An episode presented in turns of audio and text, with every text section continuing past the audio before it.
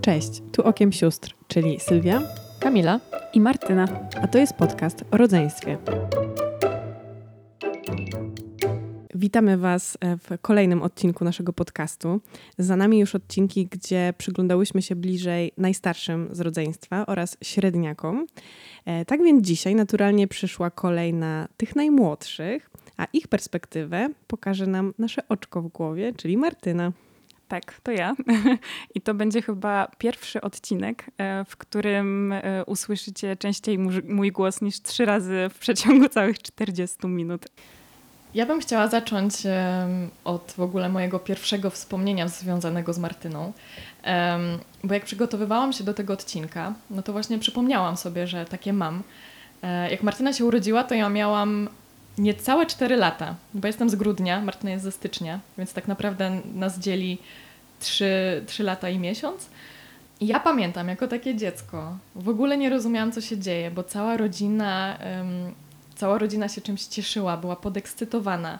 To był jakiś późny wieczór i my pojechaliśmy do szpitala mm, i weszliśmy do sali, w której leżała mama z Martyną i ja pierwsze, co zobaczyłam, to była taka malutka głowa, gęsta po prostu od czarnych włosów. Ja zawsze przytaczając sobie to wspomnienie gdzieś tam w głowie, miałam taką myśl, że no właśnie, Martyna już na starcie dostała ode mnie więcej od losu, bo ja urodziłam się łysa. I to mi się tak bardzo skojarzyło z tym stereotypem, że młodsi mają najlepiej, mają najłatwiej, mają już właśnie na starcie mają więcej od życia. I tak jak przy średniakach jest to takie powszechne założenie, że my mamy najgorzej, tak u Was jest, że Wy macie najłatwiej. I czy tak jest? Powiem tak. Perspektywa widzenia zależy od perspektywy siedzenia. E, I faktycznie najstarsi zarzucają nam, najmłodszym, że, mm, że my jesteśmy właśnie tym oczkiem w głowie, że wszyscy nas rozpieszczają, że na nas jest skupiona ta cała uwaga. Ale prawda jest taka, że my w dzieciństwie, większość z nas w ogóle tego nie zauważa i nie jesteśmy tego świadomi, że że tak jest i dopiero w momencie, w którym gdzieś tam wchodzimy w tę dorosłość i bardzo często mm, po, po takich rozmowach z wami starszymi okazuje się, że mieliśmy łatwiej w życiu. Mm, Aczkolwiek właśnie myślę, że warto w tym temacie wyjść od e, właśnie tej uwagi i spojrzeć na nią z dwóch perspektyw. E, Bo po pierwsze, tak, tej uwagi jest bardzo dużo, e, ale jest jej wręcz nadmiar. To jest taka nadopiekuńczość. E, I ona się pojawia, tak jak e, kiedyś Sylwia to zauważyła, już w momencie, kiedy my jesteśmy w brzuchu. E, I, I właśnie mam wrażenie, że wy starsi, tak jak rozmawiałyśmy, zaczynacie mieć takie poczucie, oho, coś się dzieje, tak? Zaczynamy być odstawieni. Mhm. Już od samego początku e, to starsze rodzeństwo jest takie przygotowywane do tego, że coś się wydarzy, że będzie coś ważnego, więc już jest zaznaczone, że wasze pojawienie się to jest w ogóle no, ważna rzecz w Mhm. życiu. Tak, ale mm, no tak jak powiedziałam, tej uwagi jest za dużo, więc to też nie jest tak, że to jest jakieś super przyjemne. Tylko mam wrażenie, że dużo osób, e, tych najmłodszych, może się czuć trochę jak pod takim monitoringiem stałym, że każdy nasz ruch jest e, kontrolowany, mm, obserwowany i to nie przez jedną osobę, ale przez e, całe grono, bo, bo to jest cała rodzina. E, No i też jest ta druga perspektywa, że faktycznie tej uwagi jest bardzo dużo, ale ona jest skupiona na tym bezpieczeństwie, żeby nam się nic złego nie stało, no bo jesteśmy najmłodsi, więc wiadomo, że ci starsi sobie mogą poradzić i że oni tutaj wiedzą, co jest dobre, a co jest złe, my młodsi nie, ale uważam, że tej uwagi brakuje na takim rozwoju dzieciaków. E, To znaczy, tak tak jak rozmawiałyśmy w tych poprzednich odcinkach, że to jest trochę tak, że rodzice mm, już się na was nauczyli e, tych wszystkich rzeczy. Oni już mieli pierwsze ząbkowanie, pierwsze kolki, pierwsze rozpoczęcie roku, pierwsze uwagi, e, a dla nas najmłodszych e, to jest nowe. My tego nie mieliśmy. Dla rodziców to jest rutyna, więc mam wrażenie, że oni w pewnym momencie właśnie zapominają o tym, że my też potrzebujemy pewnych zasad, które które jakoś nas nauczą później właśnie funkcjonować w tym życiu dorosłym. I tak jak na przykład było w moim przypadku, mi bardzo brakowało takiej osoby, która stałaby nade mną z batem e, i pilnowała tego, żebym ja się uczyła, żebym odrabiała lekcje, żebym miała zawsze spakowany plecak, bo ja miałam bardzo luźne podejście w, te, w tej kwestii od rodziców. Znaczy, rodzice mieli bardzo luźne podejście w tej kwestii, jeżeli chodzi o mnie. I dopiero w pewnym momencie, tak przez przypadek zupełnie wyszło, że ja mam ogromne braki e, w nauce. No i to wszystko wynikało z tego, że po prostu chyba, nie wiem, rodzice trochę byli przyzwyczajeni do tego, że gdzieś tam wy się uczycie i tak dalej i zapomnieli też e, sprawdzać, e, czy ja to robię. I to, co mówisz, no, to jest trochę przykre, ale no, rodzice faktycznie przechodzą wszystkie te rzeczy na pierwszym dziecku. To wszystko jest pierwsze, nowe, jeszcze nieznane. Mm, I potem tak jakby trochę opada ta ekscytacja. E, świetnie to e, obrazują takie książeczki, które się uzupełnia, jak się dziecko rodzi, gdzie tam się e, zapisuje, kiedy dziecko zaczęło chodzić, kiedy wypadł ząbek. Moja książeczka jest chyba całkowicie uzupełniona. Kamili gdzieś tam do połowy, a twoja chyba jest pusta. I, no właśnie. I to jest e, najsmutniejsze wspomnienie chyba z mojego dzieciństwa, e, bo pamiętam jak otworzyłam swoją książeczkę i byłam taka, o dobra, są tam jakieś włoski pierwsze i tak dalej, obcięte u fryzjera, coś tam jeszcze było uzupełnione. No i się tak cieszyłam, o fajnie, jakieś wspomnienia. A potem otwieram Sylwii i Kamili i wow, tam są pierwsze słowa. Kiedy postawiły pierwszy krok. Mm, tam są odrysowane wasze rączki i nóżki, a u mnie nie ma nic. Więc wtedy chyba pierwszy raz miałam takie poczucie, ej, coś, coś jest nie tak, że to jest trochę przykre. E, I właśnie dużo najmłodszych e, osób zwraca na to uwagę, tak jak tutaj nam ktoś e, napisał. I to chyba pokrywa się z dość powszechnie powtarzanym stwierdzeniem, że przy pierwszym dziecku to się ma niesamowicie wyostrzony słuch, wzrok i się chucha, dmucha na nie, a przy drugim kolokwialnie mówiąc wyjebka. I to jest prawda.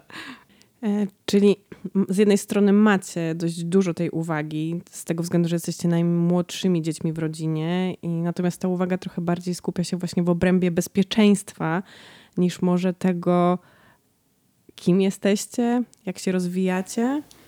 Właśnie ja zauważyłam, że pojawiło nam się dużo skrajności. E, I tu już w ogóle wychodzi pierwsza z nich, tak? Czyli mamy dużo uwagi, ale z drugiej strony e, jej nie mamy. Um, Czy może ona nie jest tak pełnowartościowa jak przy pierwszym dziecku, gdzie faktycznie właśnie te, te książeczki, wszystko jest zapamiętywane, wszystko jest notowane. No a to drugie, trzecie to już tak, no okej, okay, no wypadł ząbek, no taka kolej rzeczy. Mi na przykład brakowało takiej pomocy ze strony tej, tych rodziców, odnalezienia takiej swojej rzeczy, takiej pasji i tak dalej. Więc myślę, że właśnie tutaj zabrakło tej uwagi. Mam tu cytat, który trochę to potwierdza. Nie zgodzę się z tym, że młodsi mają łatwiej. Myślę, że po trochu i ci młodsi, i ci starsi mają przekichane. Przez większość życia miałam wrażenie, że muszę zasłużyć na uwagę, zasłużyć na miłość. Starałam się jak mogłam. Sprzątaniem, gotowaniem, byciem przydatną czy zauważoną, popisywaniem się. Z czasem też sprawiałam problemy, teraz już wiem dlaczego. Nie otrzymywałam uwagi i wsparcia, o które tak bardzo walczyłam, którego tak potrzebowałam. to trochę też brzmi jak średniaki, czyli tutaj e, widzimy, że to wcale nie jest tak, że tylko średniak ma najmniej tej uwagi, czyli to w sumie tyczy się ogólnie młodszego rodzeństwa. No młodszy musi walczyć e, jakoś ze starszym, musi się wybić, pokazać, że ono też jest, e, że jest ciekawym człowiekiem, że ma coś do powiedzenia. Tak, dokładnie. Ja myślę, że to jest właśnie bardziej kwestia nie takiego braku uwagi samego w sobie, tylko właśnie tej takiej uwagi na to, że ja też kimś jestem i, i coś tam znaczę. I chciałam Cię tutaj zapytać o taką rzecz. E, no bo będąc najmłodsza, jak już rozmawiałyśmy o tym, miałaś tę uwagę rodziców, bo byłaś malutka, miałaś e, dużą uwagę babć, bardzo dużo czasu spędzałaś też u babci, można powiedzieć, że byłaś właśnie ich takim oczkiem w głowie. E, no i na przykład my, starsi, mogliśmy czuć się o to zazdrośni. A czy ty czułaś się jakoś źle może z tym, że zbierasz taką uwagę jako dziecko? To zabrzmi okropnie, ale nie. ale to tylko dlatego, że ja nie byłam e, świadoma tego, że ta uwaga jest jakoś skupiona na mnie. Mm, I też nigdy nie czułam się faworyzowana, tak jak już wcześniej powiedziałam, więc no, nie zauważałam, że wy możecie jakoś się czuć odepchnięte. Aczkolwiek właśnie przygotowując się tutaj do tego odcinka, okazało się, że bardzo dużo młodszych e, osób ma takie poczucie, że właśnie e, widzą to, że są faworyzowani przez rodziców i to wcale nie stawia ich w takiej wygodnej i komfortowej pozycji, bo oni po prostu czują się, mm, czują wyrzuty sumienia e, z tym, że wy gdzieś tam jesteście na dalszym planie i że, nie wiem, czujecie się odtrąceni, więc to też nie jest takie przyjemne dla wielu młodych. Bo to jest znowu rzecz, która może prowadzić do konfliktu w rodzeństwie, nie? że mm, ta nasza relacja może w dzieciństwie być trochę gorsza i u nas akurat jakichś problemów z tego powodu w relacji nie było, natomiast e, skoro ja miałam taką frustrację, no to u innych może powodować e, po prostu jakieś rysy. Nie, no na pewno. No ja, ja pamiętam, jak e, babcia odbierała Martynę z przedszkola i codziennie szły sobie i kupowały paczkę chipsów. Co wcale nie było takie dobre dla mnie, bo potem słyszałam, że mam twarz jak talerz. Ale jako dziecko nie czułaś e, się z tym źle. Może też nie do końca rozumiałaś, że tak się dzieje, ale jak jest dzisiaj, przyznaj się, czy dzisiaj czujesz wyrzuty sumienia, że miałaś lepiej? Wiesz co, nie wiem, trudno mi... Hmm. Trudno mi powiedzieć, no bo może faktycznie miałam lepiej pod względem tych babci. W sensie tutaj e, w domu ja nie czułam się faworyzowana przez rodziców na przykład. Faktycznie to było tak, że ja spędzałam bardzo dużo czasu... Um, u dziadków, ale uważam, że to było tylko i wyłącznie spowodowane tym, że to ja bardzo łaknęłam tego, żeby tam siedzieć. E, I, I to nie było tak, że oni zabierali mnie, bo ja jestem najmłodsza, tylko po prostu ja wyrażałam taką chęć. I pamiętam, że ja nieraz też chciałam, żeby Kamila ze mną chociażby pojechała, bo, ona, bo ty już byłaś nastolatką, miałaś swoje sprawy, więc wiedziałam, że nie będziesz chciała, ale też bardzo często nie było jakiejś takiej chęci ze strony Kamili, bo ona też mm, wolała posiedzieć w domu. Więc no trudno mi powiedzieć, chyba nie mam teraz takiego poczucia, no bo ja mam wrażenie, że u nas w rodzinie przynajmniej, no ja tego nie odczuwam, że była ta faworyzacja ogromna, przynajmniej w dzieciństwie. Teraz może jak jestem osobą dorosłą, to widzę, że babcie może nie to, że mnie faworyzują, ale mm, tak się najbardziej o mnie martwią, wiecie, chcą cały czas y, mnie zabezpieczać przed światem zewnętrznym. Tak, one cały czas trochę traktują cię jak dziecko, którym już nie mhm. jesteś. I to jest właśnie taki punkt, że, że do najmłodszych bardzo często podchodzi się bardzo dziecinnie, wręcz infantylnie, e, bo my mamy poczucie, że no bo to jest nadal ta najmłodsza osoba w rodzinie, że mamy w sumie chyba taki schemat jeszcze z dzieciństwa, że wami się po prostu opiekowaliśmy i chuchaliśmy na was, więc nadal to robimy. Chciałabym tutaj przeczytać jedną wypowiedź. Jako młodsza siostra często denerwowało wieczne traktowanie mnie jako tej młodszej. Nawet już w wieku 20 lat czułam, że przez starszą siostrę i resztę rodziny zawsze byłam traktowana jak ta nieodpowiedzialna i lekkomyślna dziewczynka w porównaniu z ułożoną i stonowaną starszą siostrą. Czy ty, Martyna, zauważasz takie zjawisko, że rodzina gdzieś przegapia ten moment, że wy najmłodsi już dorośliście. Jesteście dorosłymi ludźmi, którzy mają swoje doświadczenia, mają coś fajnego i mądrego do powiedzenia, a jednak cały czas jesteś traktowana jako ta mała Martynka.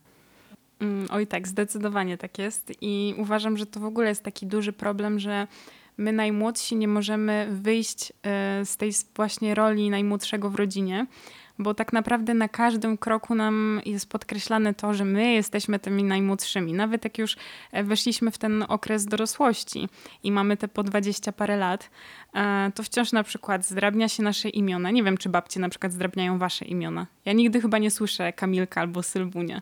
Na pewno częściej jest Martynka. Ale częściej i nie, nie tylko od babci, właśnie w ogóle od ludzi w otoczeniu jest ta Martynka. Ale to nawet jeden z naszych rozmówców e, napisał, że cały czas słyszał mały Maciuś. Ja nie wiem, czy to jest kwestia tego, że ja jestem najmłodsza i nie wiem, jakaś aura nade mną jest, ale i w szkole, w liceum, i w każdej mojej pracy, gdzie jakby jesteśmy już dorosłymi ludźmi, zawsze ktoś na mnie mówi Martynka.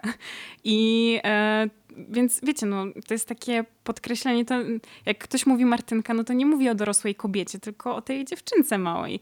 Więc e, to jest cały czas podkreślanie nam, wiecie, tej pozycji najmłodszego, albo chociażby kwestia, myślę, że na pewno to kojarzycie z, każdej, z każdego niedzielnego spotkania u babci, e, rzeczy typu przynieś to, zanieś tamto. Dlaczego ja? No bo przecież jesteś najmłodsza i tak było zawsze.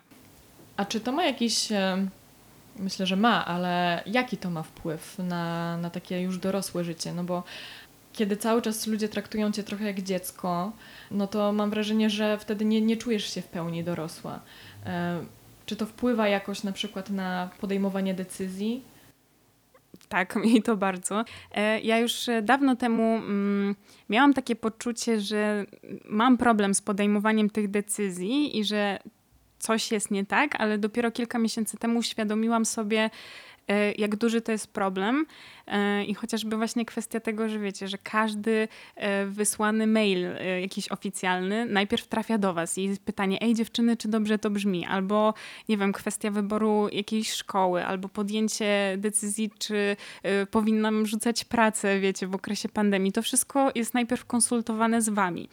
I zbierając te historie, okazało się, że praktycznie w każdej to to się pojawiło, że ludzie mówią, że oni zanim podejmą jakąś decyzję albo zrobią jakiś krok, to muszą zapytać się mm, zazwyczaj tego starszego rodzeństwa albo jakiegoś autorytetu, czy oni na pewno dobrze robią. I to może być kwestia czy ubrań, e, jakie powinni kupić, czy właśnie jakichś takich poważniejszych decyzji a propos zmiany pracy.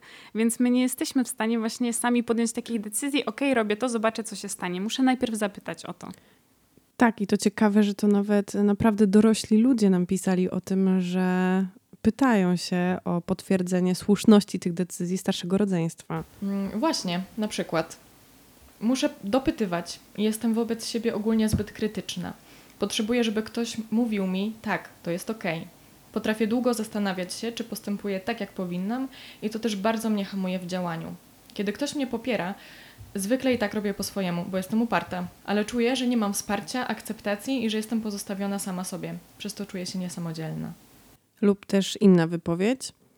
Niestety bycie młodszą, a co za tym idzie traktowana jako najmniej doświadczona, powoduje to, że nie jestem w stanie być asertywna i podejmować decyzji na 100%. Najpierw muszę wszystko przemyśleć, zastanowić się nad opcjami, jakby zrobiła ta osoba, a jak tamta, a przecież czy jesteśmy młodszym, średnim czy starszym dzieciakiem, każdy z nas jest jednostką. Każdy z nas potrafi i powinien decydować, a także mieć swoje zdanie. To jest chyba trochę tak, jak ja też e, na terapii o tym rozmawiałam, że mm, w dzieciństwie właśnie zabiera nam się taką możliwość decydowania o sobie. I chociażby właśnie taki przykład, jak, e, jak mi podała tutaj moja pani terapeutka, że e, chociażby kwestia lekcji, tak, że nie odrób tych lekcji, w sensie nie chcesz odrabiać, to nie odrób. Daj dziecku nie odrobić tych lekcji, niech zobaczy, jakie będą konsekwencje jego działania i niech weźmie odpowiedzialność za to i dostanie tę jedynkę. I wtedy się nauczy, że to, co on robi, to, to ma to jakieś konsekwencje. I chyba właśnie to było tak, że my wszyscy staraliśmy się uchronić cię od tych jedynek, tak? Że ja dostawałam same dwóje i truje, pamiętam z czym to się wiąże, z, jakim, um, z jakimi emocjami dosyć silnymi, z porównywaniem do Sylwii. E, no i my tak razem naturalnie chciałyśmy cię od tego uchronić i ty może właśnie przez to nie miałaś tego, um, nie nauczyłaś się, co to znaczy dostać tę pałę i po prostu, że to są konsekwencje. Ktoś ładnie to nazwał, że nad najmłodszymi jest roztaczany taki parasol ochronny i chyba tak, że ja wiedziałam, jaką przeszłam ja drogę, ty byłaś tą malutką Martynką i ja po prostu chciałam zrobić wszystko, żeby tobie było jak najlepiej. A no, dzisiaj może się okazać, że to było w jakiś sposób krzywdzące. No tak, ten parasol się właśnie rozkłada nad nami w dzieciństwie i mam wrażenie, że nigdy się go nie zamyka. E, I chociażby też kwestia tego, że rodzice właśnie mówią, dobra, weź zrób to za nią, no bo ona nie potrafi, albo no to weź jej dorać, bo ty jesteś starsza i wiesz lepiej. No nie, no ja wiem najlepiej, co jest dla mnie dobre. Nikt inny tego nie wie, więc możecie mi doradzać i tak dalej, no ale nie, mo nie, nie możecie brać odpowiedzialności za, za moje działania. E, I też jest coś takiego, że właśnie mm, kiedyś się spotkałam z takim stwierdzeniem, że najmłodsi uciekają od e, odpowiedzi, w sensie od właśnie jakichś takich obowiązków, czy od rozwiązywania problemów i tak dalej. No i ja tak się trochę z tym nie zgadzałam, ale potem jak się zaczęłam nad tym zastanawiać, to faktycznie ja na przykład coś takiego mam, że jestem dosyć oporna, żeby wziąć e, na siebie odpowiedzialność za, za, nie wiem, za na przykład rozwiązanie jakiegoś problemu. E, I zaczęłam nad tym myśleć, dlaczego tak jest. No i wiecie, to jest trochę tak, że jak pojawia się jakiś problem, to zanim on dotrze do mnie, to ma do pokonania jeszcze dwa etapy. A tymi dwoma etapami jesteś ty, Sylwia, i ty, Kamila. I zazwyczaj, jak on już dochodzi do mnie, to on jest rozwiązany. I tak było całe życie, więc też um, teraz trochę przestałam się dziwić, dlaczego ja mam taki mechanizm działania, że właśnie nie do końca jestem chętna, jak się pojawia jakiś trudny problem, bo zazwyczaj on był już rozwiązywany przez was i ja nigdy nie miałam na sobie tej odpowiedzialności, żeby, żeby go rozwiązać. Ale to jest ciekawe, bo ty ze swojej perspektywy zauważyłaś ten problem, że masz problem z decyzyjnością i ja ze swojej perspektywy najstarszego też to zauważyłam. W którymś momencie złapałam się na tym, że ja już przestaję ci odpowiadać. Y, w sensie, kiedy pytasz mnie o gotową radę, o gotowy scenariusz, jak powinnaś postąpić, czy ten mail jest dobry, czy niedobry, ja po prostu mówię, że nie wiem. I mówię to z pełną premedytacją, właśnie po to, żebyś to ty podjęła już w tym momencie e, odpowiedzialność za swoje decyzje i za to, co robisz. Mm, tak, ja zaczęłam robić. Sorry, Martyna. Zaczęłam robić podobnie, ale. Jesteście okropne. ale to też właśnie z taką myślą, i zobaczcie, znowu się pojawia trochę takie żeby ją może ochronić od tych błędów, że właśnie teraz stosuję inną taktykę, tak? Czyli pomyśl sama, zastanów się sama, żeby może też po pierwsze z, wyciągać z ciebie trochę takiej chęci do podejmowania tych decyzji samodzielnie i jednocześnie, żeby ściągnąć z nas trochę tej odpowiedzialności, którą my od zawsze na siebie przyjmujemy, aż za bardzo. Tak, ale strasznie ciężko wyzbyć się tych mechanizmów, bo nawet e, sytuacja z teraz, kiedy Martyna szuka pracy, I ja rozmawiam z moim mężem i na przykład mówiłam, że kurczę, ja nie do końca jestem przekonana, czy to jest dobra decyzja, to co Martyna robi, to co Martyna gdzieś tam wybrała. E, I ja już szukam w głowie, że no właśnie, żeby ją może ochronić, że ona straci czas, że to nie jest odpowiednie. Na co mój mąż mówi, ale przestań, daj jej podjąć te decyzje, niech ona się przekona, niech to ona dokona tych wyborów. No i tak no, no kurczę, no tak, no, ale pierwsze, co się pojawia w głowie, to nie, no ja, ja muszę pomyśleć, co będzie najlepsze dla niej. Tak, ja też to zauważyłam akurat w tej sytuacji, którą mówisz e, i tutaj w ogóle jestem zaskoczona, bo całkowicie mój mechanizm inaczej zadziałał, bo właśnie jak e, napisałam ci, jaki jest mój pomysł i tak dalej i właśnie powiedziałaś mi, że nie do końca jesteś przekonana, bo uważasz, że to będzie strata czasu, to pierwszą moją myślą było, o kurczę, Sylwia mi mówi, że to będzie strata czasu. Hmm, chyba ma rację. A zaraz potem pomyślałam, no nie no, ale wewnątrz mnie jest jakieś takie przekonanie, że mm, że chcę spróbować, jeżeli dostanę szansę i że to może e, tylko zaprocentować. I wtedy pamiętam, że się złapałam na tym, ok, myśl to e, o tym, co jest dla ciebie dobre, a nie o tym, co mówi ci Sylwia. No wiadomo, ja tu nie jestem alfą i omegą. I tu jeszcze jest taka jedna kwestia, którą, którą ja zauważam e, i chciałabym cię zapytać, czy też to widzisz, jak się z tym czujesz, że często rodzice, dziadkowie, kiedy jest e, jakiś problem, kiedy potrzebują porady, to za wiążące biorą zdanie starszych z rodzeństwa. Czy ty czułaś się jakoś tak spychana na margines, że na przykład ja, Kamila się wypowiedziałyśmy, ty się wypowiedziałaś, ale twoje zdanie w ogóle gdzieś zaginęło. Mm, myślę, że najbardziej chyba tak u babci to zauważyłam, mm, że jak ja coś powiem, to one powiedzą ok, ok, ale to jest takie puszczane mimo uszu i dopiero jak one usłyszą to od was, to wtedy jest taka reakcja, dobra, no, no tak, macie rację, no bo jesteście starsze, więc jesteście mądrzejsze, tak?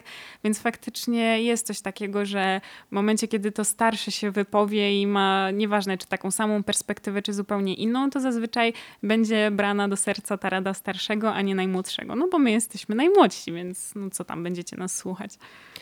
No tak, ale to też często było tak, już się chyba przy tobie, Kamila, skończyło, że w sensie, że babcie wiedzą, że już jesteś dorosła, jesteś mądra, ale wielokrotnie właśnie przy Martynie cały czas słyszę, jak Martyna e, coś zrobi, e, dostanie nową pracę, napisze artykuł, to jest zawsze, ale ta Martynka już jest taka dorosła, już jest taka mądra.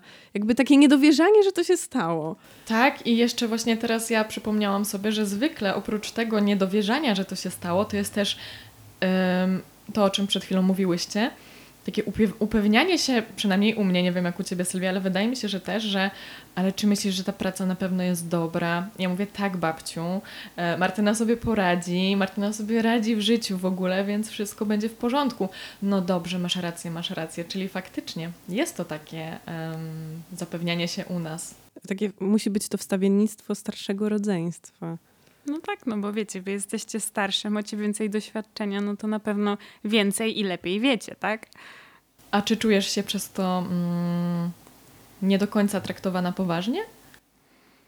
Mm, Wiesz co, nie wiem, znaczy nigdy się nad tym nie zastanawiałam, bo szczerze mówiąc mam wrażenie, że nasze babcie objęły taką taktykę, y, że jak rozmawiają ze mną, no to mi mówią tak, dobrze, świetny wybór, ty już jesteś taka dorosła, mądra, a potem dzwonią do was i nagle się okazuje, że się wypytują was, czy to na pewno dobra decyzja. Więc ja się też y, dopiero teraz dowiaduję o tym.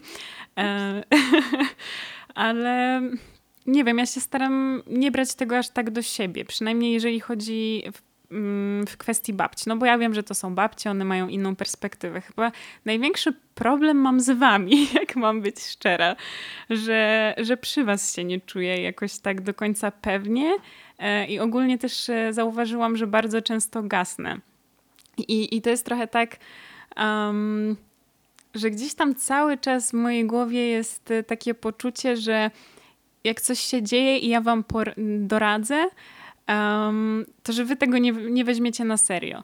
Że sobie pomyślicie, a dobra, co ona tam wie, albo dobra, weź zejdź na ziemię. Bo mamy jednak troszeczkę inny sposób y, i życia, i myślenia o świecie.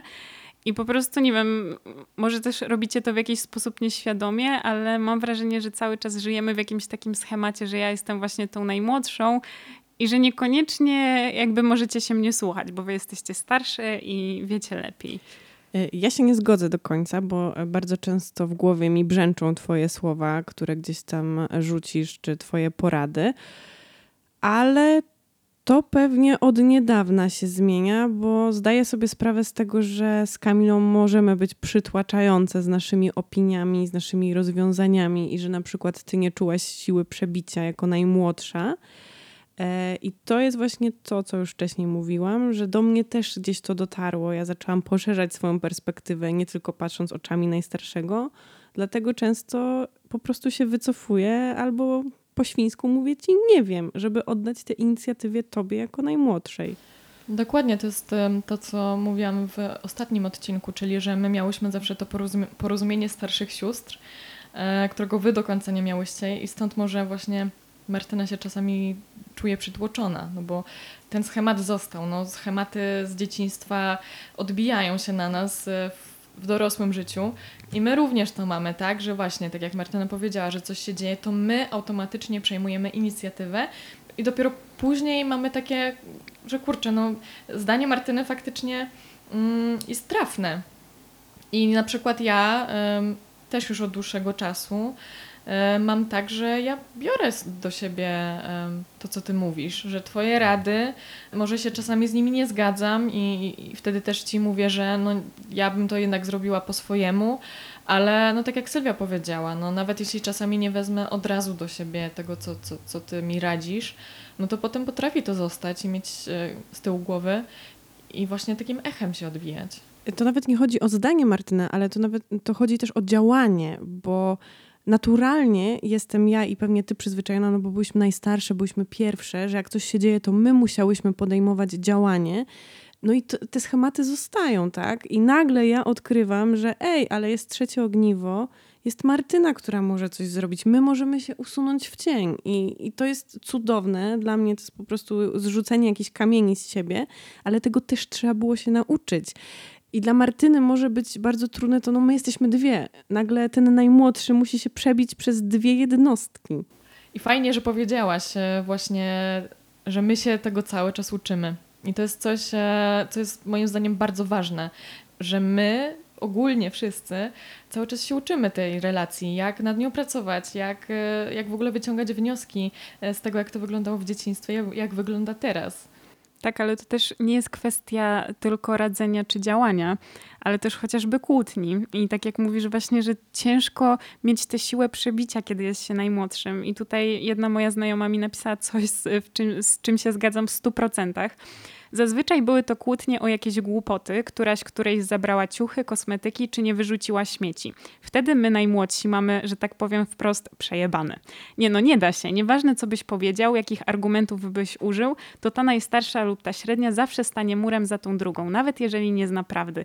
Boże, jak ja to przeczytałam, to miałam takie wow, w końcu ktoś mnie rozumie, bo od razu mi się w głowie mm, przytaczają takie historie, kiedy na przykład ja z Kamilą nieraz się kłóciły, kłóciłyśmy. Teraz już jest tego mniej, ale kiedyś była taka zależność, że dochodziło do jakiejś awantury pomiędzy mną i Kamilą. I uważam, że w tych kłótniach często gdzieś tam prawda była pośrodku, w sensie, że była i moja wina, i twoja wina, ale ta wina zawsze i tak spadała na mnie. I ja dostawałam ochrzan od Sylwii i czułam się wtedy tak bardzo niesprawiedliwie, no bo miałam takie poczucie, kurde, że ja jakby w tej kłótni staram się być sama, a nagle dzwoni do mnie Sylwia, nie zna całej prawdy, nie zna mojej perspektywy i ja nie mam tej siły prze przebicia, bo wy jesteście starsze i ja po prostu zawsze jestem na przegranej pozycji. A jak to wygląda z Twojej perspektywy trochę poza rodziną, wśród znajomych? Czy e, Ty te same schematy przenosisz do grup rówieśniczych? Czy Ty tam też jakoś gaśniesz, nie możesz się przebić? To jest w ogóle właśnie bardzo ciekawe, bo um, ja dopiero uświadomiłam sobie, czytając e, jedną historię, pewien swój schemat, więc w ogóle to jest fantastyczne, bo nie dość, że ludzie mówią, że dla nich pisanie tych historii jest terapeutyczne, to dla mnie dokładnie to samo, bo ja sobie nagle uświadamiam nowe rzeczy. I zawsze jak w towarzystwie był jakiś problem, to pamiętam, że ja byłam pierwszą osobą i nadal tak jest, która po prostu biegła i chciała rozmawiać, znaleźć rozwiązanie, w ogóle wiecie, tutaj pocieszyć. I zawsze mm, poświęcałam swoim znajomym mnóstwo czasu, kiedy już coś się takiego naprawdę ważnego działo. E, wydawało mi się, że to jest kwestia mojej takiej ogromnej empatii i wrażliwości, a dopiero teraz sobie uświadomiłam, że to ma też drugie dno i to jest związane z tym, że właśnie ja dopiero w towarzystwie mam takie poczucie, że jestem ważna. Tak jak e, tutaj jedna nam osoba napisała, brałam na siebie każdy problem koleżanek dookoła, bo czułam się wtedy potrzebna. Czułam, że ktoś w końcu może na mnie polegać. I to jest dokładnie to, że dopiero to była taka pierwsza sytuacja, w której ja czułam, że moje zdanie też się liczy i że te porady są, wiecie, dla kogoś też takie ważne, istotne. Tak, to o czym mówisz, to to jest jeden w ogóle z takich punktów, które sobie wypisałam, czytając tę historię, że e, najmłodsi też chcieliby być wzorem dla kogoś, a mm, naturalnie nie mając młodszego rodzeństwa, no na początku tak zupełnie nie jest. E, to najstarsi są dla Was wzorem. I tak jak mówisz, to chyba jest tak, że tak jak średniaki sobie odbijają brak uwagi, e, będąc, nie wiem, na przykład niegrzecznym, tak samo wy może wśród znajomych albo poza rodziną przejmujecie pałeczkę w różnych sytuacjach, żeby e, po prostu właśnie stać się dla kogoś wzorem. Tak, bo nagle to jest tak, że um, ktoś w sensie nagle się czujemy, że my możemy powiedzieć nie, że my możemy zwrócić uwagę, że my możemy mieć e, inne zdanie. Mm, I wiecie, właśnie to jest mega męczące, zwłaszcza będąc już osobą dorosłą, kiedy masz takie poczucie, że kurczę, okej, okay, jestem najmłodsza, ale już mam te 20 parę lat, więc y, niech inni dorośli wokół mnie zrozumieją, że ja też mogę im wytknąć błędy, albo że mogę się z nimi nie zgadzać i że mogę powiedzieć, że nie chcę czegoś zrobić. E, I właśnie tak jak powiedziałaś, że my najmłodsi też chcemy być tym wzorem, to ja pamiętam, że jako dziecko też e, właśnie myślałam o tym, że chciałabym mieć młodsze rodzeństwo i to też się pojawiło w wielu historiach, że ktoś kiedyś chciał bądź nadal chce, bo się czuje zafascynowany tym w ogóle, bo my też chcemy pokazywać świat swoimi oczami, chcemy właśnie być oparciem dla kogoś i taką, oso- taką osobą, do której ktoś przyjdzie, zapyta o poradę, albo że my będziemy mogli w końcu powiedzieć idź posprzątać natychmiast tę kuchnię, bo zawsze to my słyszymy. Więc to też jest bardzo ciekawe, że, że my też chcemy być tym wzorem. Tutaj jest jeden cytat, który idealnie opisuje to, co ty właśnie powiedziałaś e, i który niezwykle mnie wzruszył, jak czytałam e, wypowiedzi. Miło jest być oczkiem w głowie, ale zawsze marzyłam o młodszym rodzeństwie. Miałam poczucie, że wtedy ja byłabym dla kogoś wzorem, mogłabym pokazywać świat moimi oczami i być dla kogoś oparciem. Myślę, że czułabym wtedy coś w rodzaju misji. Zawsze mnie to fascynowało. Tak, dokładnie. To, to jest to. I ja miałam też takie poczucie, jak byłam młodsza. Może niekoniecznie, że to jest takie poczucie, wiecie, misji i tak dalej, ale no zawsze zastanawiałam się, jak to jest być właśnie tą starszą siostrą, nie? Jak to jest mieć jeszcze kogoś pod sobą. Ale widać, że to jest niezwykle istotne z waszej perspektywy najmłodszych dzieci, bo naprawdę no, przeważająca liczba historii, które przyszły, miały ten element w sobie. Jest i myślę, że to może być związane właśnie z takim poczuciem bycia gorszym i z tym, że my cały czas musimy doścignąć was, tych starszych, bo wy jesteście nam od dziecka stawiani jako ten wzór.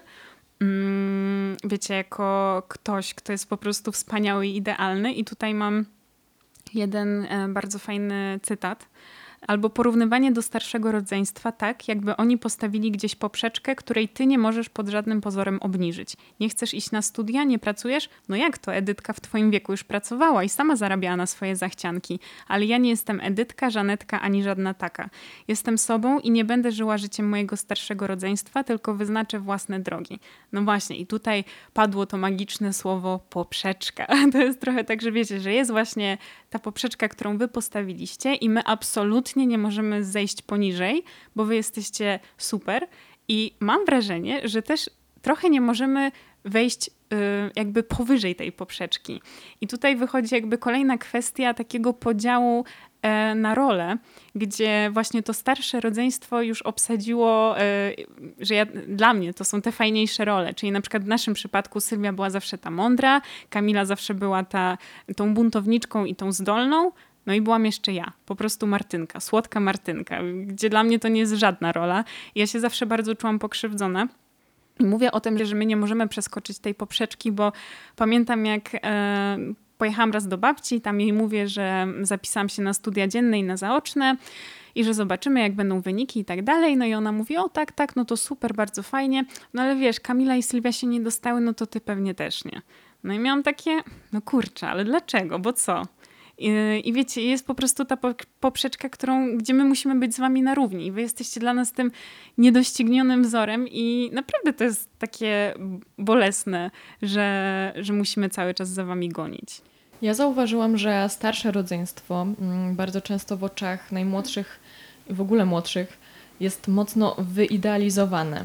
Mm, I to się oczywiście wiąże też z tym, że rodzice i babcie zawsze właśnie dają nas jako przykład, ale ja sama pamiętam jako młodsza siostra e, i, i z tych historii, że młodsze rodzeństwo chciałoby być jako, jak, jak to starsze, że skoro oni są tacy idealni, skoro oni sobie tak super radzą w ogóle w życiu, no to ja też bym chciał tak potrafić. I e, wydaje mi się, że to jest właśnie to, o czym ty mówisz, że oprócz tej poprzeczki jest zawsze taka wieczna, wieczna gonitwa za tym, żebym ja mógł dogonić tego starszego.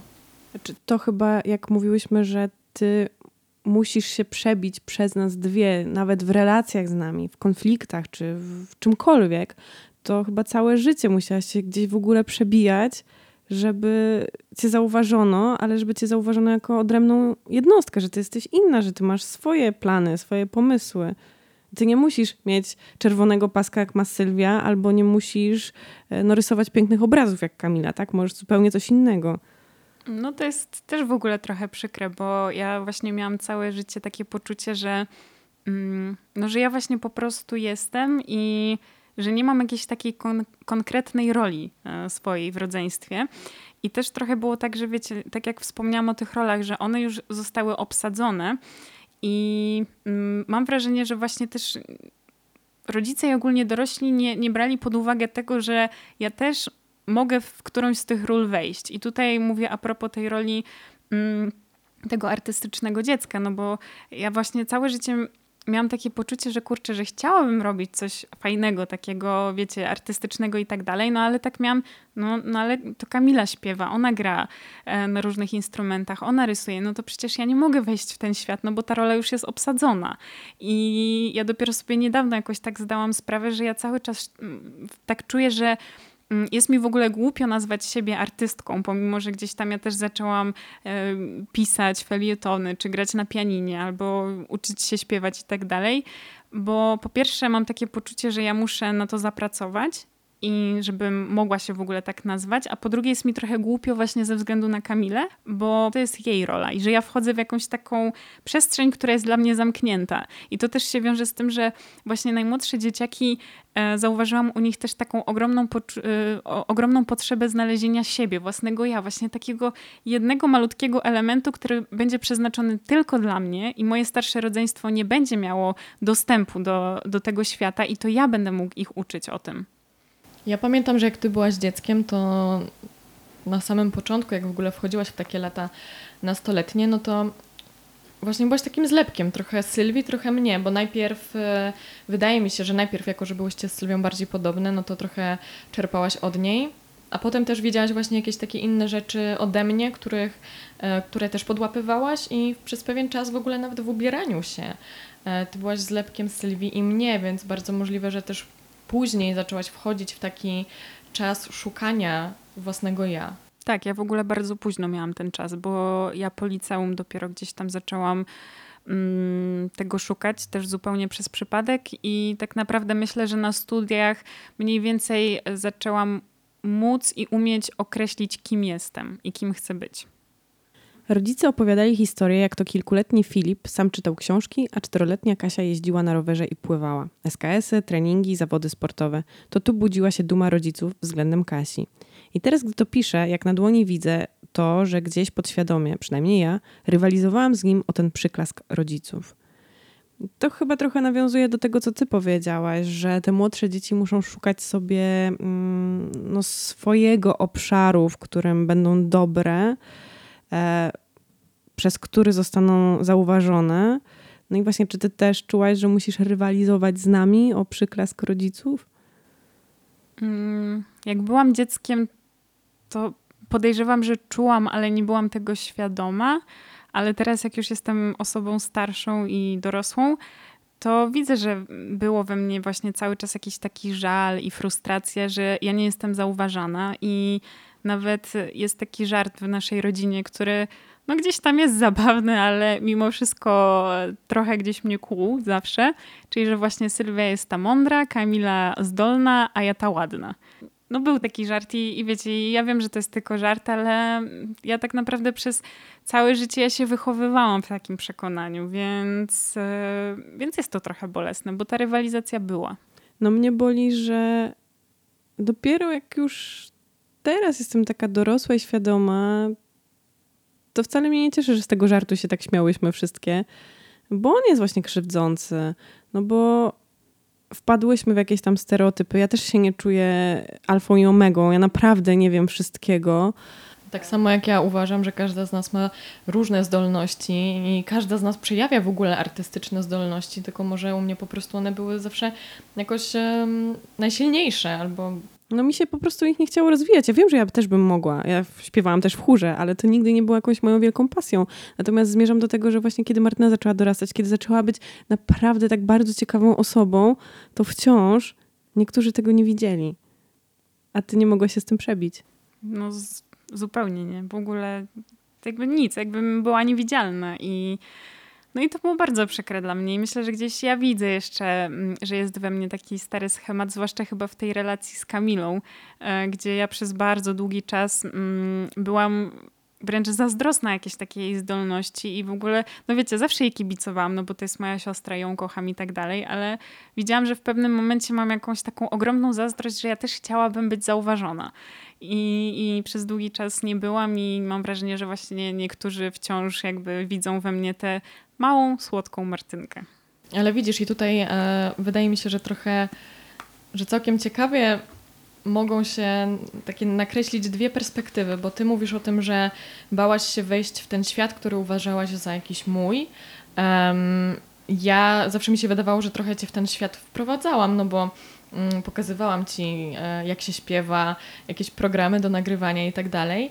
E, więc zawsze wydawało mi się, że tak w jakiś sposób ci pomagam, ale i też o tym ci mówiłam już, że faktycznie kiedy ty weszłaś w ten świat już tak e, zupełnie, no to ja musiałam sobie poradzić z, z taką myślą, że, że skoro dla mnie to zawsze była taka, takie pięć minut, że skoro zawsze dla mnie ten mój świat artystyczny był um, sposobem na zwrócenie na siebie uwagi, i nagle ty w niego wchodzisz, no to właśnie ja się nagle muszę tym dzielić i nagle ten mój sposób e, e, pokazywania wszystkim siebie nie jest już tylko moim sposobem. Mhm. I to też było coś, co ja musiałam sobie przerobić, co myślę, że to jest naturalne, że chwilami może, nie wiem, nawet nie wiem, czy czułam się zazdrosna, ale taka niespokojna, że czułam taki niepokój, że ktoś mi trochę wszedł butami właśnie w ten, tak jak mówisz, w tą moją rolę. Ale to jest okej. Okay. Ja uważam, że to jest świat dla każdego, dla ciebie również. I... Tak, ale ja właśnie, ja widziałam w pewnym momencie, że ty też musisz sobie to przerobić, ja to rozumiałam, ale myślę, że właśnie to spowodowało też, że ja miałam jeszcze większe poczucie winy, przez co na przykład jak zapisałam się na tę lekcję śpiewu, to na początku nikomu o tym nie powiedziałam, że w ogóle chodzę i chyba przez dwa miesiące w ogóle ukrywałam to. Ja na przykład się ucieszyłam, jak ty mm, powiedziałaś, że chodzisz na lekcję śpiewania. Zdziwiłam się, że w ogóle, że nie powiedziałaś o tym nikomu. Ale ja też poczułam, że w końcu mam w tym kompana, że ktoś mhm. w końcu rozumie e, to, co ja robiłam przez całe dzieciństwo i robiłam to sama. I nagle miałam takie, o kurczę, to teraz e, zrobię to z Martyną, fajnie. Tak, e. właśnie uważam, że możemy zacząć się w końcu tym dzielić i robić wspólnie jakieś e, fajne rzeczy. Ale mi się trochę wydaje, że to wynika też z tego, że właśnie nie jesteśmy e, doceniani, traktowani jako odrębne jednostki, nie jesteśmy doceniani za te nasze talenty, tylko wciąż jesteśmy tym rodzeństwem i każda z nas musiała, obsadziła się w tych rolach i musiała sobie znaleźć jakieś e, swoje rzeczy. E, I trochę gdzieś tam się budzi w nas obawa, że ktoś nas zdetronizuje w tych naszych rolach, może. E, Kamila może się bała, że, że ty jej zabierzesz te jej pięć minut, tej jej sztukę. E, ja zawsze się bałam, jak wy dorastałyście, że kurczę, że teraz wy też będziecie dorosłe i co? ja już nie będę mogła być autorytetem na przykład dla was czy dla rodziców. I, I to jest trudne i dopiero musimy do tego dojść, że ej, nie musimy być naj, że możemy razem, że możemy być we trzy w tym, że komuś doradzimy albo pomożemy sobie wzajemnie Wy możecie teraz razem śpiewać. Może kiedyś dacie mi zagrać chociaż na tym trójkącie, żebym z wami w czymś wystąpiła. nie, nie, nie. Ale wydaje mi się, że właśnie no, to jest to, że jak dorastamy, stajemy się dorośli, no to przestajemy ze sobą konkurować. I wspólnie wchodzimy w te w światy. Bo już nie potrzebujemy tego poklasku rodziców. Tak, to też jest prawda, że w końcu nie, nie, nie trzeba nam tej osoby, która powie fajnie, super, e, tylko sami przejmujemy inicjatywę no i to też jest proces, właśnie tak jak to przed chwilą powiedziałyśmy. Trzeba przejść przez proces uświadomienia sobie, że to jest okej, okay, że nikt nam wcale nie odbiera tej roli, że um, to, że my możemy się dzielić e, tymi swoimi rolami, to jest też fajne i może nam przynieść znacznie więcej zalet niż wad. Było też wiele sytuacji, kiedy siostra się ode mnie odgradzała. Bo wiadomo, była nastolatką, potrzebowała czasu dla siebie, ale kiedy zamykała przede mną drzwi, czułam się niechciana. Chciałam być jej przyjaciółką, mimo różnicy wieku. Często mi się zwierzała, czasem wypłakiwała, siedziała ze mną, gdy czuła się źle i to wiele dla mnie znaczyło, więc nie rozumiałam, dlaczego nagle nie chce ze mną przebywać. Myślę, że to dla nas obu było bardzo trudne. I to jest nieco odmienna perspektywa do tej, o której ja mówiłam w swoim odcinku o najstarszych, kiedy rodzice kazali mi zabierać was na plac zabaw, czy się w ogóle wami zajmować. Nie chciałam tego robić za każdym razem, no bo to był mój czas chciałam się zająć swoimi sprawami, a to jest to odwrócenie, czyli patrzymy teraz oczami młodszego dziecka, gdzie te drzwi się czasami zamykają, no ale my też byliśmy wtedy dziećmi, więc nie zawsze to było jakoś super świadomie. Ja pamiętam, że jako ta młodsza siostra, to rodzice nie zawsze, ale kazali ci zabierać mnie ze sobą, nie wiem, czy na plac zabaw, czy do koleżanki. Pamiętam, miałyśmy koleżankę piętro wyżej, do której chodziłyśmy razem. E, no ja się z wami bawiłam, było fajnie, ale ty, Sylwia, jako ta starsza siostra, też miałaś ten, taki swój świat, gdzie zamykałaś się w pokoju albo wyjeżdżałaś ze znajomymi. I ja pamiętam takie silne uczucie, że ja też bym trochę chciała być w tym świecie, no bo on mi się wydawał fajny, on mi się wydawał inny, e, taki dorosły, mimo że byłyśmy dziećmi. I ja faktycznie czułam trochę takie, nie wiem, czy odrzucenie, czy że jestem troszkę gorsza, bo nie mogłam być w tym świecie, no bo byłam młodsza, bo e, nie byłam waszą znajomą. E, I utożsamiam się w jakiś sposób właśnie z tym cytatem, mimo że nie jestem najmłodsza, ale miałam podobne odczucia. Ja i tak uważam, że miałam dość duży przywilej i mogłam często z wami siedzieć, bo i tak mnie chyba aż tak nie wyganiałyście. Mm, aczkolwiek myślę, że na pewno się pojawiały takie momenty, jak miałyście swoich znajomych, swoje paczki. To dla mnie to też było takie fajne, nowe, bo ja tego nie miałam i chciałam w tym uczestniczyć. Mm, no i myślę, że to jest e, to poczucie takie odrzucenia jest właśnie związane z tym, że mm, wy jesteście w naszych oczach tacy wyidealizowani, no i że rodzice nam każą, y, wiecie, być tacy jak wy i tak dalej, więc no skoro mamy być tacy jak wy, no to musimy z wami obcować, żeby się nauczyć tego, jak, jak tacy być. I myślę, że trochę tego też nie rozumiemy, dlaczego ten nasz wzór zamyka przed nami drzwi, kiedy, kiedy my się mamy od nich uczyć. I, i dlatego też czujemy się mm, tacy odtrąceni przez was. Y, I to, co mówię, obrazuje bardzo fajnie pewna historia, którą dostałyśmy. Gdybym miała go porównać do jakiejś postaci ze Smurfów, to zdecydowanie Filip był ważniakiem. Pouczał, że nie je się kanapek widelcem i opowiadał kawały, z których należało się śmiać. Serio, kupował w, ki w kiosku książeczki z serii 101 dowcipów o policjantach i całą drogę w Bory czytał i ja ten młodszy człowiek wybuchałam śmiechem, choć zupełnie ich nie kumałam. To jest chyba takie trochę mm, potrzeba przypodobania się właśnie tym starszym. Ja też miałam taką potrzebę, żeby Sylwia i jej znajomi uważali, że jestem fajna, a przecież byłam dzieckiem. Nie przytoczę teraz konkretnych sytuacji, ale też na pewno było coś takiego, że nawet jeśli ja nie rozumiałam jakiejś sytuacji, e, nawet nie chodzi o same żarty, ale po prostu czegoś, to mimo wszystko zachowywałam się tak jak wy, żeby wam się przypodobać. Ale wiesz, to jest e, od najmłodszych lat, po prostu młodsze naśladuje starsze. No robicie to samo, jak jesteście, nie wiem, macie rok, dwa lata, też nie kumacie, co wy robicie, ale jednak powtarzacie po nas, więc to się przenosi jeszcze dalej. Kiedy nagrywałyśmy o najstarszych i zbierałyśmy materiał, no to, tak jak już mówiłam, przejawiało się wiele podobnych e, wniosków. Wiadomo, że nie każdy się tym, z tym utożsamia, natomiast gdzieś tam się klarowały takie wspólne cechy. Przy średniakach wszystkie historie były kompletnie inne. Tam było bardzo trudno o jakieś spójne wnioski. Natomiast przy najmłodszych mam wrażenie, że nam się takie dwa bieguny pokazały.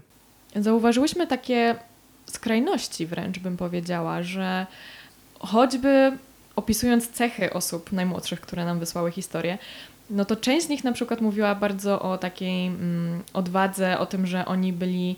Um, śmieszkami w rodzinie, e, że byli zawsze spontaniczni i tacy szaleni, a część z nich mówiła zupełnie inaczej, że właśnie raczej była melancholijna, że to byli marzyciele, mm, że tak jak właśnie mówiłyśmy, brakowało im tej uwagi, e, że oni o tę uwagę po prostu zabiegali e, i zauważyłyśmy, że po prostu temat najmłodszych osób no, to jest świat skrajności.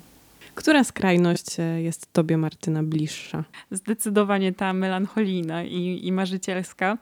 E, no ja bardzo często mam wrażenie, że chodzę tak z głową w chmurach, że wymyślam sobie jakieś niestworzone historie w głowie i tak samo moi znajomi bardzo często się śmieją z muzyki, której słucham, bo uważają, że słucham samych smentów i nie pozwalają mi nawet jej puszczać w żadnych podróżach, bo ja najchętniej, wiecie, bym puściła jakąś smutną piosenkę, patrzyła przez okno na piękne widoki, wyobrażała sobie teledysk, w którym biorę udział. E, aczkolwiek e, myślę, że ta odwaga to jest też przypisana wielu tym najmłodszym i ona bardziej jest związana z tym, że my jesteśmy mm, bardziej skłonni podjąć decyzje, których wy byście nie podjęli. No ja też znam bardzo dużo osób młodszych, jako najmłodszych. No, właśnie w ogóle przygotowując się do tych odcinków, zauważyłam, że znam bardzo mało średniaków.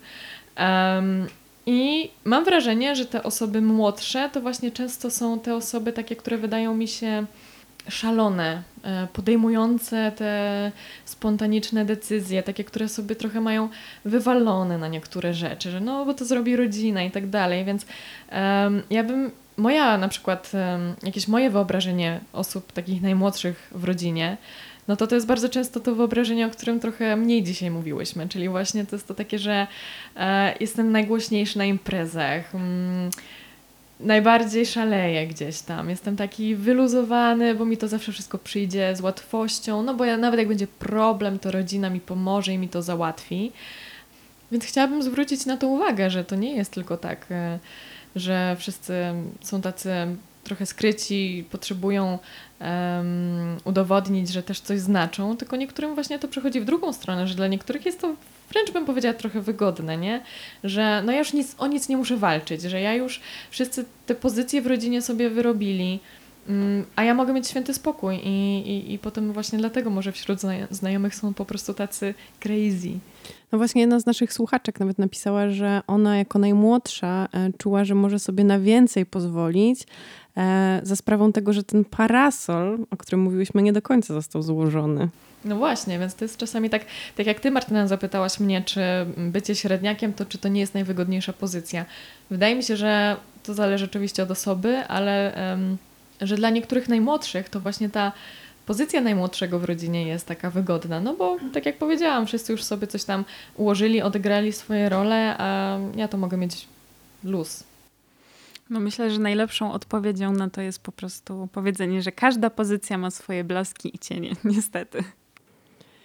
Ja chciałam Cię jeszcze zapytać o jedną rzecz, o kwestię radzenia sobie z porażkami i z przegraną.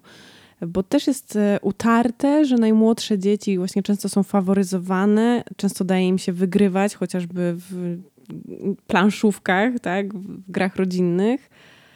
Czy ty masz jakieś trudności z tym? Czy jesteś przyzwyczajona do tego, że tobie się należy, ty powinnaś wygrać?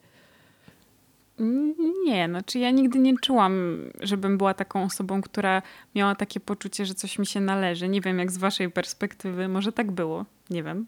Ja nie pamiętam. Aczkolwiek e, faktycznie mam taki problem z porażkami. Nie wiem, może to jest e, związane, znaczy miałam bardziej, bo, bo już teraz nauczyłam się mm, po prostu przyjmować to z pokorą i sobie mówić, ok, najwidoczniej tak miało być. Mm, ale wcześniej miałam duży problem, właśnie z poradzeniem sobie z porażką, ale to bardziej było związane z tym, że cały czas właśnie przez całe dzieciństwo czułam się gdzieś tam gorsza od was. Mm, więc myślę, że taka porażka po prostu przywoływała te emocje wszystkie. W ogóle widzicie, co wychodzi, że każda z nas w jakimś aspekcie swojego życia czuła się gorsza od, no niby od drugiej, ale od tych dwóch, od pozostałych. E, I to jest niesamowite, że po prostu my nie wiedziałyśmy nic o tym w dzieciństwie, a, a wychodzi, że każda z nas miała jakieś takie nie wiem, poczucie, że może te dwie są lepsze, że może ja mi czegoś brakuje, a tu się okazuje, że no nie, wcale tak nie było. No dobra, to Martyna, czy fajnie jest być najmłodszym? No i tak, i nie. znaczy, gdybyście mnie zapytały, czy, czy chciałabym się urodzić e, w innej kolejności, no to myślę, że powiedziałabym nie, ale wydaje mi się, że większość osób tak mówi, no bo jednak zostaliśmy wychowani na tej pozycji, na jakiej zostaliśmy, w jakiej się urodziliśmy. E, jesteśmy do tego przyzwyczajeni i nauczyliśmy się w tym działać. Ja umiem w tym funkcjonować i potrafię sobie gdzieś tam z tym radzić. Um, aczkolwiek uważam, że no bycie najmłodszym ma dużo swoich zalet. Chociażby właśnie fakt, że mamy to najstarsze rodzeństwo i właśnie dużo tych historii było może nie tyle przykrych, ale um, no pokazywały takie dosyć ciemne strony bycia najmłodszym. Aczkolwiek na koniec zawsze każdy pisał, że mimo wszystko jest bardzo wdzięczny za to, że ma to starsze rodzeństwo, bo może zawsze się poradzić. E, właśnie ma jakąś taką inną perspektywę tej osoby bardziej doświadczonej i że oni sobie to bardzo cenią. I że mimo wszystko też fajne jest to, że właśnie te szlaki mamy przytarte. Mamy tę odwagę i spontaniczność właśnie przez to, że ten parasol bezpieczeństwa nad nami jest. Mm, no i na pewno to, że nie boimy się, że zostaniemy zdegradowani, bo jesteśmy najmłodsi. Powiedz nam, Martyna, tak patrząc na to wszystko, o czym rozmawiałyśmy dzisiaj, e, jak wychować e, szczęśliwego najmłodszego, szczęśliwą najmłodszą w rodzinie? Myślę, że na to pytanie fajnie odpowie nam pewna historia, która została nam przesłana i bardzo mi się podoba. Mnie rodzice rzucali na głęboką wodę. Wiele było sytuacji, w których po prostu musiałem sobie radzić sam i nie ma przebacz. Jako dzieciak czasami się tego bałem. Byłem pewien, że sobie nie poradzę, ale im byłem starszy, tym bardziej im za to dziękowałem, bo to sprawiło, że potrafiłem załatwić każdą sprawę i nie bałem się próbować, podczas gdy inni od razu odpuszczali. Wiem też, że rodzice po prostu mocno wierzyli w to, że sobie poradzę w każdej sytuacji, dlatego pozwalali na to, abym nawet jako dzieciak wiele spraw załatwiał sam. Pamiętam anegdotę, kiedy byłem na wakacjach u dziadka jako berbeć, ale strasznie tęskniłem za domem i bardzo chciałem zadzwonić do mamy. Nie mogłem tego zrobić przy dziadku, bo trochę siara. Dziadek się będzie śmiał, ale potrzebowałem jednak tego bardzo. Pod pretekstem zabawy na podwórku poszedłem więc do sąsiadów dziadka, których znałem tylko o tak z widzenia i spytałem, czy mogę zadzwonić do mamy. Już nie pamiętam, jaką historię uszyłem, żeby nie wyszło to dziwnie, że chcę dzwonić od nich, a nie od dziadka, ale jakoś przeszło. Dodatkowa trudność polegała na tym, że wiedziałem, że o tej porze mama jest u dentysty. Jako, że nie były to jeszcze czasy powszechnego użytkowania telefonów komórkowych, musiałem zadzwonić do gabinetu, a najpierw poznać numer. Poprosiłem, poprosiłem więc o książkę telefoniczną, którą sąsiedzi mieli. Internety to też nie te czasy jeszcze. Znalazłem adres, znalazłem numer, zadzwoniłem i panią recepcjonistkę poprosiłem, aby zawołała mamę. Jej zdziwienie pamiętam do dziś. Oczywiście dziadek się dowiedział o wszystkim, była siara, ale były też gratulacje, bo wszyscy byli pod gigantycznym wrażeniem, co ja nawymyślałem, żeby dopiąć swego. To jest dla mnie tak fajna historia, która pokazuje, że w momencie, kiedy rodzice pozwalają dziecku na to, żeby było trochę samodzielne, e, to nagle ono uczy się radzić sobie w każdej sytuacji, tak naprawdę, i, i wymyśla takie sposoby, żeby po prostu dać sobie radę. Myślę, że też e, warto zadbać o to, żeby nie mówić e, cały czas starszemu rodzeństwu, żeby wyręczało tych najmłodszych w zrobieniu czegoś i żeby rodzice też tego nie robili. Tylko jednak dziecko musi czuć, że ma jakieś obowiązki, nawet te najmniejsze, ale że ma. I żeby też nagracać go za działanie, a nie za efekty, za tę włożoną pracę. I też taką bar bardzo fajną rzeczą myślę, że jest zamiana ról, nawet chociażby w zabawie, żeby to najmłodsze dziecko mogło też się poczuć chociaż raz liderem. Zobaczcie, jak nam fajnie tutaj w ogóle zupełnie odwróciły się rzeczy, które mówiłyśmy w odcinku o najstarszych, tak? Żeby najstarsi nie musieli zawsze przewodzić, być liderem w zabawie i żeby to właśnie najmłodszy przejął tę rolę. I to jest bardzo ciekawe. Dziękujemy Ci, Martyna, że przybliżyłaś nam dzisiaj e, perspektywę najmłodszych dzieci, że przeprowadziłaś nas przez to wszystko. E, tym samym e, dobrnęłyśmy do końca pewnego cyklu, w którym omawiałyśmy role i perspektywy w zależności od kolejności rodzeństwa.